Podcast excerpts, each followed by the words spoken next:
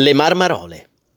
Le marmarole care al vecellio? E perché? Un'espressione fortunata, senza dubbio, che ci terrà compagnia tutta la vita, ma ai tempi di Tiziano le montagne, Dolomiti comprese, non interessavano, non esistevano neanche, si può dire, erano soltanto delle immense cose incomode e complessivamente ostili. Sono stati i romantici a scoprirle. Dino Buzzati, ma le Dolomiti cosa sono? Dopo le Marmarole viene Sua Maestà l'Antelao, scortato dalla Torre dei Sabbioni, la Cima Scotter, la Croda Marcora, mentre a sinistra comincia a giganteggiare il Pelmo seduto sul trono come un dio.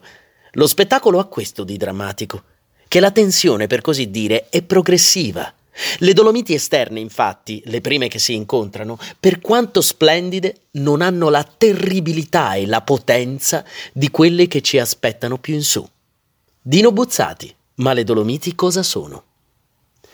Si parano dinanzi le montagne, selle, pareti ripide, nevai.